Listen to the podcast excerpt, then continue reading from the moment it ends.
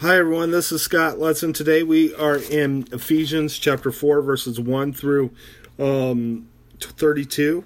Unity in the body of Christ. As a prisoner for the Lord, then I urge you to live a life worthy of the calling you have received. Be completely humble and gentle. Be patient, bearing with one another in love. Make every effort to keep the unity of the Spirit through the bond of the peace. There is one body and one spirit, just as you were called to one hope when you were be- were called, one Lord, one faith, one baptism, one God and Father of all, who is over all and through all and in all. But each but to each one of us grace has been given as Christ apportioned it.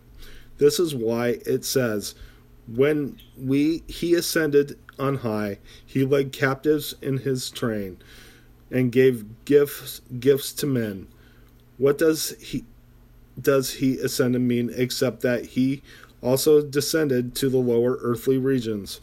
He who descended is the very one who ascended higher than all the heavens in order to fill the whole universe.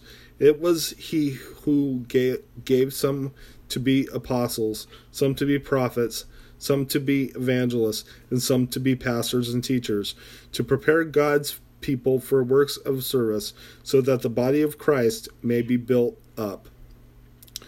Until we all reach unity in the faith and in the knowledge of the Son of God and become mature, attaining to the whole measure of the fullness of Christ.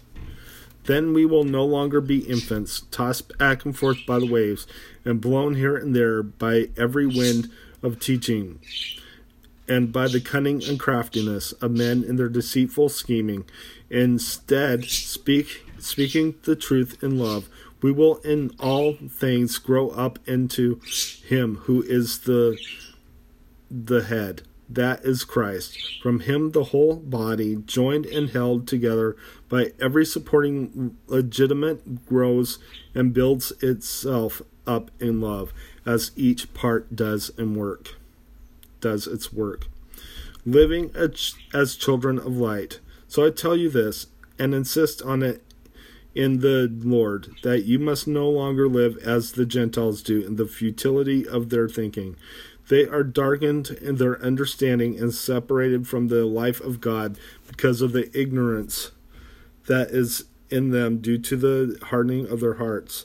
Having lost all the sensitivity, they have given themselves over to sensuality, so as to indulge in every kind of impurity with, with a con- continual lust for more. You, however, did not come to know Christ through that way. Surely you heard of him and were taught in him in accordance with the truth that is Jesus. We were taught with regard to your former way of life to put off your old self, which is being corrupted by its deceitful desires, to be made new in the attitude of your minds, and to put on the new self, created to be like good and right true righteousness and holiness. Therefore, each of you must put off falsehood and speak truthfully to his neighbor. And for we are all members of one body. In your young anger, do not sin. Do not let the sun go down while you are still angry, and do not give the devil a foothold. He who has been stealing must steal no longer, but must work, doing something useful with his own hands, that he may have something to share with those in need. But do not let any unwholesome talk come out of your mouths, but only that what is helpful for building up others up according to their needs, that it may benefit those who listen. And do not grieve the Holy Spirit of God, with whom you are sealed for the day of redemption. Get rid of all bitterness, rage, and anger, brawling, and slander, along with every form of malice. Be kind of and compassionate to one another, forgiving each other, just as the Christ as in Christ God forgave you. Let's go ahead and close in prayer. Dear Lord Jesus, I just praise you. I thank you for everything you've done. I ask that you help us to do these things that you have commanded through your servant Paul. We ask this in your precious name. In Jesus' name, amen. God bless you. Have a good day.